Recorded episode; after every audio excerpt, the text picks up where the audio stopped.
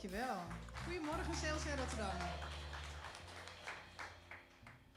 Ik zat, uh, ik zat daar zo net en toen dacht ik... Ik kom uit een hele traditionele kerk oorspronkelijk. Mijn ouders zijn over de 80. Ik denk dat mijn vader nooit zou denken dat zijn dochter ooit op zo'n soort preekstoel zou staan. Ik vind het zelf bijzonder, maar ik vind het vooral ontzettend leuk om hier bij jullie te zijn. Mijn naam is Harriet, uh, dankjewel voor de mooie introductie. En inderdaad, ik werk bij Compassion. Daar mag ik al meer dan tien jaar werken met, uh, met heel veel ja, liefde en plezier. En uh, ik vind het heel gaaf dat het vandaag ook bij jullie Compassion Zondag is. Nou, daar mag ik later in de dienst even iets meer over vertellen. Maar wat ik vooral heel gaaf vind, is om met jullie Gods woord in te duiken. Iets te delen over de liefde van Jezus. En we zongen zo straks over een wonder-working God. A wonder-working God because He loves us. En dat vind ik zo ontzettend mooi, want dat zegt iets over het hart van Jezus die ons lief heeft en die wonderen kan doen. En we duiken zo direct met elkaar een verhaal in van een van die wonderen die Jezus doet. Maar ik wil heel even iets met jullie delen, want er is natuurlijk een reden dat ik dit gedeelte heb uitgekozen. En ik wil iets met jullie delen over iets wat ik zelf ben gaan voelen in mijn leven. Um, en ik hoop, vermoed ook wel een klein beetje dat je dat wel zult herkennen. En er hoort een klein verhaaltje bij en dat is een klein beetje gekoppeld aan CLC, grappig genoeg. Dus ik vind het heel leuk dat ik dat nu hier mag vertellen. 12, nee, 10 jaar geleden, september 2012, was ik bij CLC Den Haag. En daar was ook een Compassion Zondag en een collega van mij die mocht daar preken. En toen waren er nog, waren s ochtends twee diensten en smiddags was er of s avonds een, uh, een jongerendienst of uh, zoiets, zeg maar. En dat betekende dat tussen die, twee, die tweede en die derde dienst in was er wat vrije tijd. En ik ben gewoon even de stad ingegaan. En ik liep in de stad en, um, nou ken je dat? Ik, heb dat wel, ik hou wel van plekjes waar ik een beetje kan hangen en gaan kijken. Wat gebeurt er nou eigenlijk? Dat je even er niet in bent, maar gewoon een beetje overzicht. En ik stond, vraag me niet waar, het zag eruit als een koopgoot, maar die hebben ze daar niet volgens mij. Dus ik weet niet precies waar ik stond. Maar ik zag, zo een beetje van boven keek ik en er was een winkelstraat. En allemaal mensen waren lekker aan het winkelen. En op een hoekje stond één man en die was duidelijk aan het bedelen. Mensen aan het vragen om, heb je een beetje geld voor mij? En wat ik zag gebeuren was dat heel veel mensen daar langs liepen. En in eerste instantie dacht ik, oh ja, ja dat heb je hier natuurlijk, grote stad. En ik zat er nog wat langer naar te kijken. En dat is een beetje het nadeel als je dan blijft staan. Dan zie je op een gegeven moment wat er gebeurt. En wat ik zag was vooral heel veel mensen die langsliepen... die deze man niet eens zagen. Gewoon lekker met elkaar in gesprek doorliepen. Mensen die duidelijk wel hoorden of zagen dat er een paar meter verderop iemand stond... en dan dachten, ik loop wel even een stukje die kant op... of ik doe maar net of ik het niet gehoord had. En mensen die um, het hoorden, die man even aankeken en zeiden: nee, nee, nee, sorry, sorry. En doorliepen.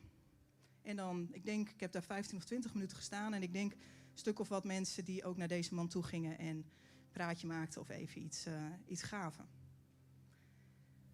En met name dat stukje van dat ik ineens dacht: deze man wordt niet gezien. Ik heb geen enkel oordeel over deze mensen. Ik ben zelf ook niet naar deze man toe gegaan. Dus wat dat betreft geen schuld, gaat mij niet om het schuldgevoel wat mensen wel en niet hadden moeten doen. Waar het me eigenlijk om gaat is dat van die hele Compassion Zondag heb ik dit onthouden. Want dat brak mijn hart. En ik vond dat heel ingewikkeld. Ik dacht, hele bijzondere filmpjes over Compassion en een mooie preek. En ergens daar deed God iets in mij. En ik merkte, ik, werd er, ik was er echt naar van. En de weken daarna ook nog. Ik had er buikpijn van. Ik dacht echt, hoe kan dat nou? Dat, we, dat iemand gewoon niet gezien wordt. Het is toch een kind van God. En wat, dat hij gewoon genegeerd wordt of zo. Het gaat niet eens om het helpen. En dat gevoel, daar, daar kwam ik niet los van. En ik ben gaan onderzoeken, wat is nou dat gevoel? Dat ik een soort van misselijk van werd, een beetje buikpijn van kreeg.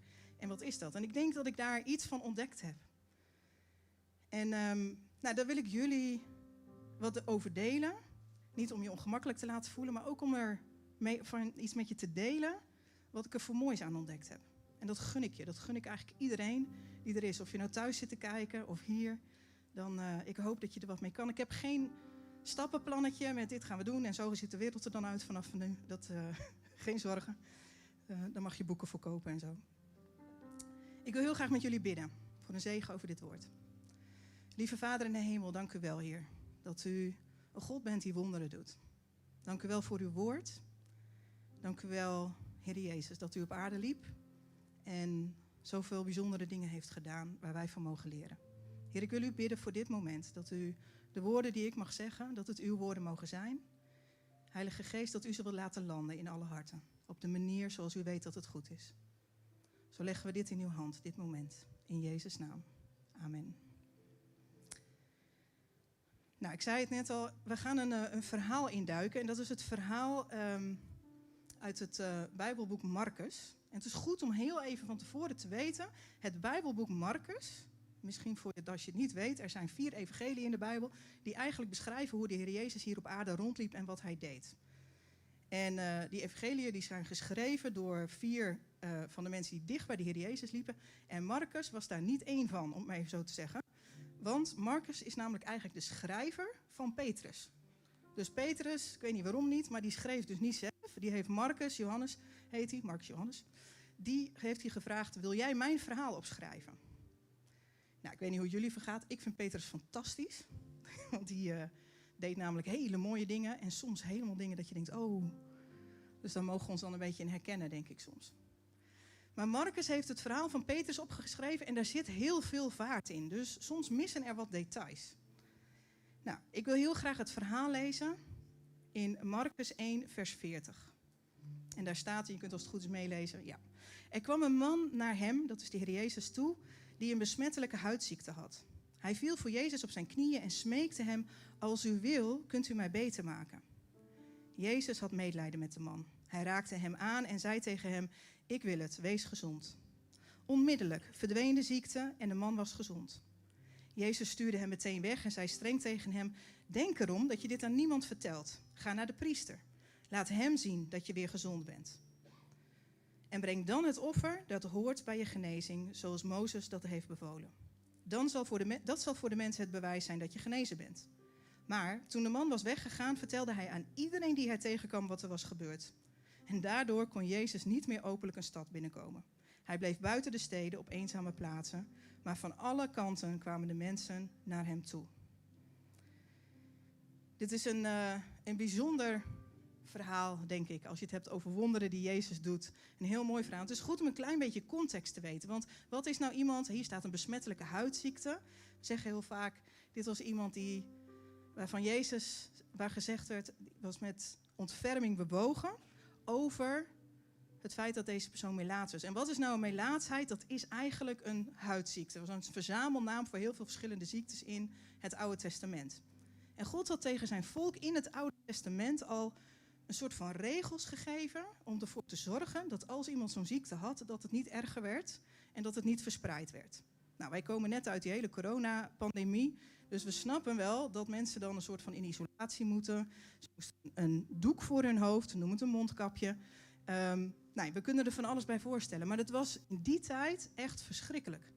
Want niet alleen moesten die mensen in isolatie, in de tijd van het volk Israël in de woestijn, moesten ze buiten het tentenkamp en in de tijd van de Heer Jezus heel vaak buiten de stad leven. Tot ze weer genezen waren. En dat kon een priester checken. Dat is een soort dokter ook op dat moment. Maar wat heel heftig is, is dat die mensen dus ook moesten roepen als ze uh, rondliepen: Ik ben onrein, ik ben onrein. Dus die mensen hoorden er gewoon niet bij. En ik vraag me dan af: Oh, hoe lang was deze man al ziek? Hoe lang had hij niemand aangeraakt? Hoe lang was hij misschien wel niet meer bij zijn familie? We weten het niet. We weten wel dat hij het lef heeft om naar de Heer Jezus toe te gaan. En wat ik zo ontzettend mooi vind, is de reactie van de Heer Jezus. En daar wil ik een, uh, een tekst van lezen uit de herziende statenvertaling. Daar staat namelijk: En Jezus, innerlijk met ontferming bewogen, stak zijn hand uit, raakte hem aan en zei tegen hem: Ik wil het, word gereinigd. Met ontferming bewogen. En daar hoort een woordje bij, en dat wil ik jullie heel graag vandaag, ik zou bijna zeggen, leren en uh, met jullie delen. En dat woordje is splag niet zo mooi. Splag niet zo mooi. Zijn er hier Grieken in de zaal? Dat is fijn. ik had ooit een Griek op de eerste rij zitten en die vertelde me: Je zegt het net niet goed, maar dit is, dit is hoe ik het snap. dus het is een Grieks woord. Ik ga je stellen. Dit is het enige Griekse woord ongeveer wat ik ken, dus ik ben niet heel geleerd. Maar dit is een ontzettend bijzonder en mooi woord. Het woord splag niet zo mooi. Je mag het allemaal even zeggen. 1, 2, 3. Kijk, En dan morgen, dan moet je even aan elkaar vragen, weet je het nog? Het is een mooi woord, splag niet zo mooi. En ik weet niet of je het hoort, maar er zit iets in dit woord van eigenlijk ook wat het betekent. Splag niet zo mooi. Het is een beetje alsof er iets splijt, alsof er iets breekt in je.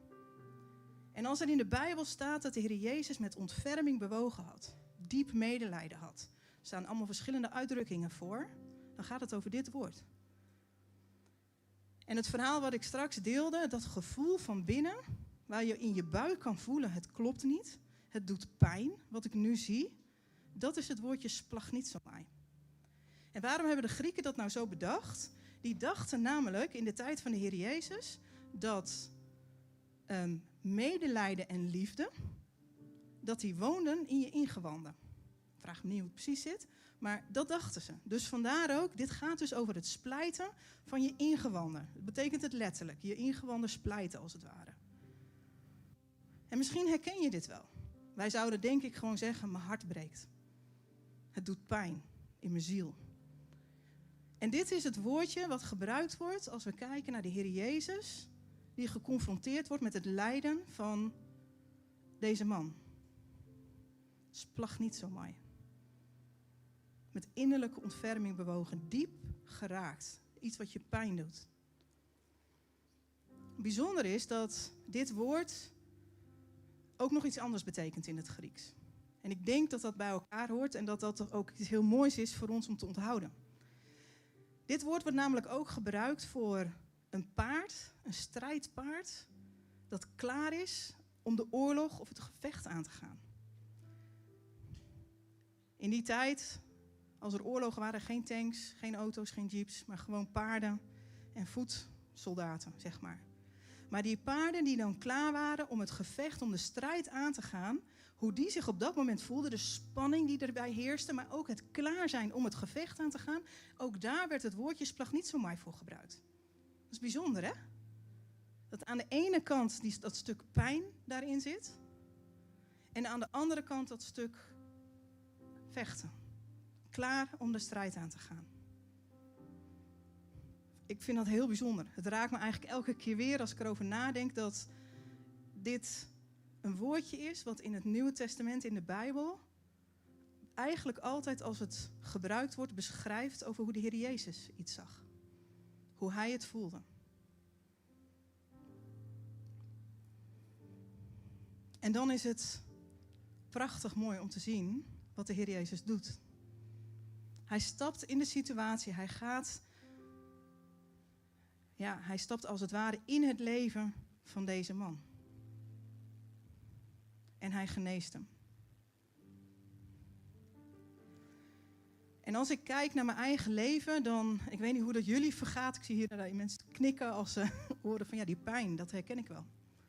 En misschien herken je die pijn en denk je, ja, ik loop er het liefste van weg. Pijn is pijn, laten we wel wezen. En wij leren van jongs af aan, pijn is iets wat je moet oplossen, toch?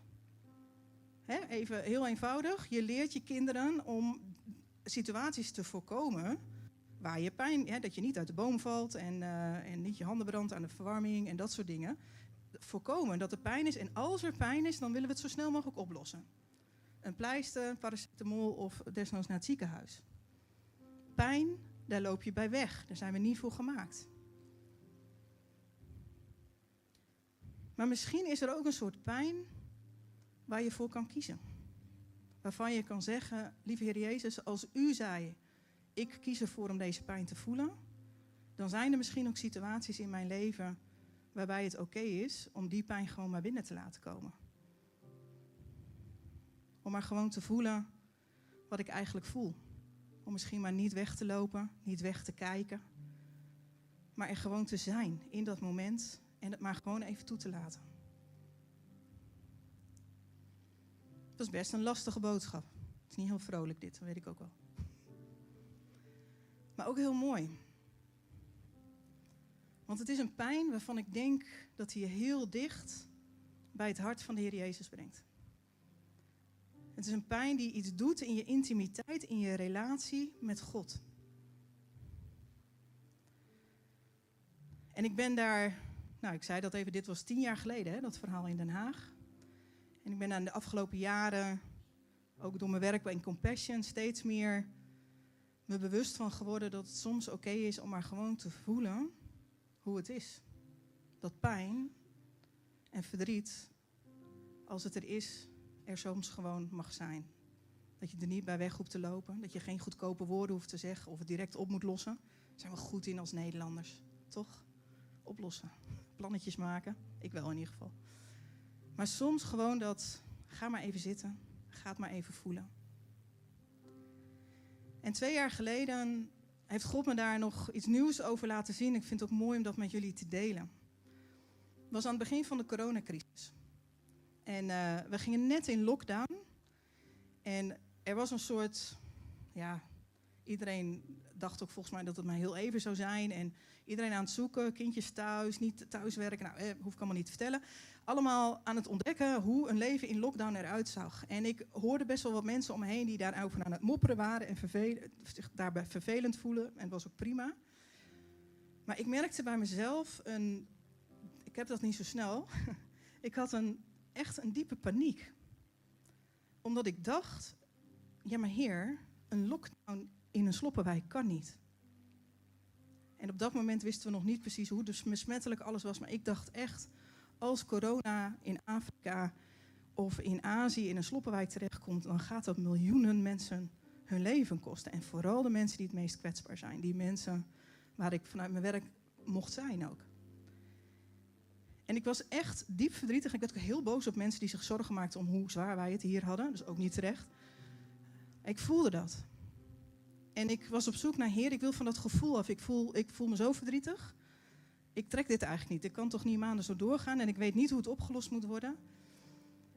En het is ook niet opgelost, maar God liet me iets zien. Het was op een bepaald moment dat ik bad en dat ik stil was en dat ik dacht, ja maar heer, wat moet ik hiermee? Want dit is ook niet heel lekker functioneren. En toen was het alsof God me vroeg, Harriet, als jij ergens mee worstelt, als jij pijn hebt, als je uh, heel verdrietig ergens over bent, over iets anders in je leven, wat doe je dan? Met wie deel je dat dan? En uh, toen dacht ik, ja, met de mensen het dichtst om me heen. Met mijn beste vrienden, misschien met uh, mijn broer. Mensen die ik vertrouw met dat waar ik kwetsbaar in ben. Met daar waar, ik, waar mijn hart voor breekt of um, ja, waar ik doorheen ga, waar ik me misschien wel voor schaam. Dat durf ik alleen maar te delen met iemand waarvan ik weet, ik kan het je toevertrouwen. En toen was het alsof God tegen me zei: Harriet, soms zoek ik mensen waar ik mijn pijn mee mag delen. Waar ik mijn hart aan kan toevertrouwen als mijn hart breekt voor wat er in mijn wereld gebeurt. En ik werd er heel stil van. Ik dacht, dat is een voorrecht. Daar hoef ik ook niet van weg te lopen, dat mag ik gewoon voelen. Dat mag ik omarmen. En het heeft iets gedaan in mijn relatie met God.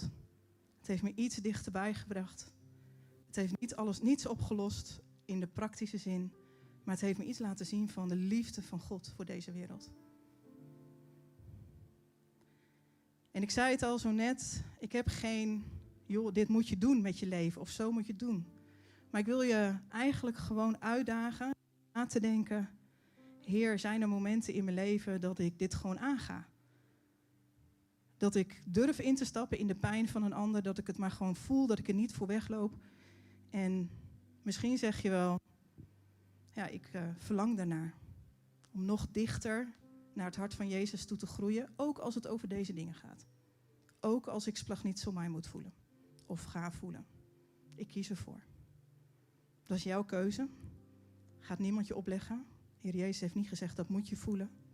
Maar ik denk wel dat het een open uitnodiging is van God, van Jezus, om te zeggen: ga het maar eens ontdekken. Loop er maar niet voor weg. Het is oké. Ik wil heel graag, um, voordat ik nog één laatste ding deel, hiervoor ook um, bidden. Ik wil je vragen om een kort moment even stil te zijn en voor jezelf te formuleren wat je hiermee wil doen. Of je zegt, Heer, ik geef het aan u, doe er maar wat mee. Of dat je zegt, Heer, misschien later. Of bereid me hier maar op voor. En dan wil ik met jullie eh, bidden.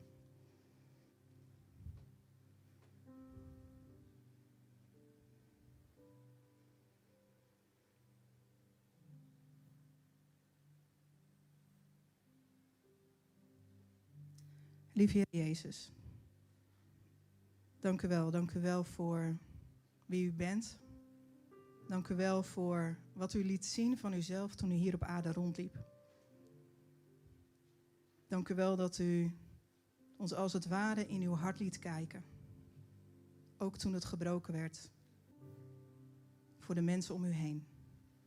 Heer, dank u wel dat u, ja, dat u ons uitdaagt, ons uitnodigt om nou, zo dicht bij u te leven dat we uw liefde mogen voelen voor onszelf en voor de mensen om ons heen, maar misschien ook wel de pijn. En Heer, ik wil echt iedereen die hier is nu aan u opdragen en vragen of datgene wat ze hiermee willen doen, of u daar verder mee wilt gaan. Dank u wel dat u met ons op reis bent. Dat u elke dag bij ons bent en ja, met ons het leven door wilt gaan. Heer, zo willen we onze gedachten en ja, dat wat misschien nu in ons hart leeft, gewoon in uw handen leggen en zeggen, ga uw gang maar met ons leven. Dat bidden we in Jezus' naam. Amen. Amen. Een van de mooiste stukjes uit dit, uh, uit dit verhaal, er zit, nog, er zit ongetwijfeld nog meer mooie stukken in. Maar wat ik zo bijzonder vind, ik deelde net al eventjes hè, over die Melaatse man, dat die man onrein was. En onrein betekende, je bent als het ware besmet. Besmettelijk, vies, niet goed genoeg om dicht bij andere mensen te komen. Laat staan toen in die tijd bij de tempel. En dat stond gelijk aan bij God mogen komen. Totdat je weer genezen was, was jij onrein als je deze besmettelijke ziekte had. En het bijzondere van dit verhaal is dat de Heer Jezus naar deze man kijkt, dat splag niet zo mij voelt en dan iets doet wat, denk ik, bij iedereen die daarbij was, een soort deed. Dat riep het op, denk ik. Want wat de Heer Jezus deed was ondenkbaar. Hij raakte deze man aan. En als er iets is wat je niet mocht doen, was het een onrein persoon aanraken, want dan wek jij zelf ook onrein. En de Heer Jezus ziet het, voelt, raakt aan. Misschien was dat een hand, misschien was het een Joodse kus, misschien was het een heuk, ik weet het niet. Ik stel me dat laatste altijd een beetje voor. Maar de Heer Jezus raakte deze man aan en zei daarmee, als het ware, in de praktijk: Ik stap in jouw wereld, ik word net zo zondig als jij. Bizar. Zo'n bijzonder moment waar de Heer Jezus eigenlijk al laat zien wat hij naar ons allemaal toe heeft gedaan, wilde gaan doen op dat moment. Daarna genas de Heer Jezus deze man. Had hij ook andersom kunnen doen, hè? Heb je over nagedacht? Eerst genezen, dan is die ziekte namelijk weg en dan een huk geven. Zouden wij doen, denk ik. Heer Jezus zegt: Nee, het moment dat jij nog onrein bent, het moment dat jij denkt: Ik ben het niet waard om dicht bij de Heer Jezus te komen, om dicht bij andere mensen te komen, om geaccepteerd te worden, dat is het moment dat de Heer Jezus naar je toe komt en zegt: Jawel, laat mij dat nou maar bepalen. Je bent het wel waard ik omarm jou. Kom maar in mijn armen. Je hoeft niet eerst genezen te worden. Je hoeft niet eerst te zorgen dat je leven op orde is voordat je bij mij komt. Dat is onze Heer Jezus. En misschien ken je dat gevoel dat je denkt, ja, ik heb zo vaak dat idee dat ik eerst nog even mijn leven moet afborstelen. Even moet zorgen dat het er goed uitziet. Een beetje minder onrein als het bestaat. Een beetje, beetje beter. Een beetje minder dat ik faal soms. Dat doen we soms graag naar elkaar. Maar de Heer Jezus zegt: nee joh, kom nou alsjeblieft direct naar mij toe met alles wat je hebt. Alles wat nog niet op orde is, alles wat nog niet goed voelt. Alle zondes die je soms nog doet en waar je niet mee kan breken. Want dan ga ik jou en dan kan ik je genezen. Maar ik ga je eerst omarmen. Ik ga je eerst laten zien dat ik van je hou, dat ik je lief heb. Kom nou maar naar mij toe. Dat is wat de Heer Jezus zegt, onze Heer Jezus. En ik wil je eigenlijk gewoon nu uitnodigen om. Misschien zeg je, die Jezus ken ik niet. Ik dacht altijd dat er een God was die mij misschien wel zou accepteren als ik mijn leven op orde heb. Maar misschien zeg je ook wel, ja, ik heb mijn leven wel eens aan de Heer Jezus gegeven, aan God gegeven, maar eigenlijk ben ik het nog altijd zelf een beetje aan het doen. Ik heb het nog niet helemaal gegeven, want ik denk eigenlijk dat de Heer Jezus het niet aan kan dat ik nog niet helemaal oké ben. Nou, het goede nieuws is, dat kan hij wel. En vaak weten we het ook wel. Hij kan het helemaal aan. Als hij deze man wil omarmen, die onrein was, dan wil hij ons omarmen. En dan zegt hij, ik heb het al betaald, ik heb het al opgelost. Ik wil met je dat leven instappen. Van genezing, van herstel. Ik wil je helpen. En ik wil je eigenlijk nu vragen, want ik wil je vragen om als je dat nog nooit gedaan hebt, als je nog nooit gezegd hebt, ja, ik ga gewoon naar de Heer Jezus en ik geef mijn leven aan Hem. Ik vertrouw het gewoon. Om dat zo direct je hand op te steken. Ik ga iedereen vragen zo direct zijn ogen te sluiten. Ik ga je ook vragen of als je dat misschien in het verleden gedaan hebt en nu graag opnieuw zou willen doen, als een soort moment waarbij je zegt, ja, ik heb het gewoon nodig. Die omarming. Die Heer Jezus die naar me toe komt. Ik wil je vragen allemaal je ogen te sluiten. En wat we zo gaan doen is, ik wil heel graag bidden met de mensen die deze beslissing willen nemen. En dat gaan we met z'n allen bidden, want dit is een familie, familie van de Heer Jezus. En ik wil je eigenlijk eerst vragen, gewoon om aan mij te laten weten, ik heb mijn ogen open. Als jij deze beslissing wil nemen voor het eerst in je leven, zou je dan je hand op willen steken als ik zo tot drie tel? Gewoon om die beslissing te nemen, om het te laten weten voor je wil, voordat ik voor je mag bidden. En als je deze beslissing opnieuw wil nemen, deze stap, wil ik je ook vragen om je hand op te steken. Dus ik tel tot drie. Eén, twee, drie. Je mag je hand opsteken, dankjewel. Dankjewel. Dankjewel. Er zijn verschillende mensen die deze keuze willen maken op dit moment. Ik wacht nog heel even. Misschien zijn er nog meer mensen. Dankjewel. Je mag je hand laten zakken. Ik heb het gezien, God heeft het gezien. En ik wil uh, iedereen uitnodigen om uh, dat we samen gaan bidden. En dan mag je mij gewoon nazeggen. Lieve Heer Jezus, dank u wel voor wie u bent. Dank u wel voor uw onvoorwaardelijke liefde. Vandaag geef ik mijn leven aan u. Dank u wel dat u voor mij betaald heeft aan het kruis. Vanaf vandaag wil ik met u mijn leven leven. Ik hou van u. In Jezus' naam. Amen. Amen. Dank jullie wel. Dat was eigenlijk wat ik wou delen. Laten we met elkaar God uh, groot maken.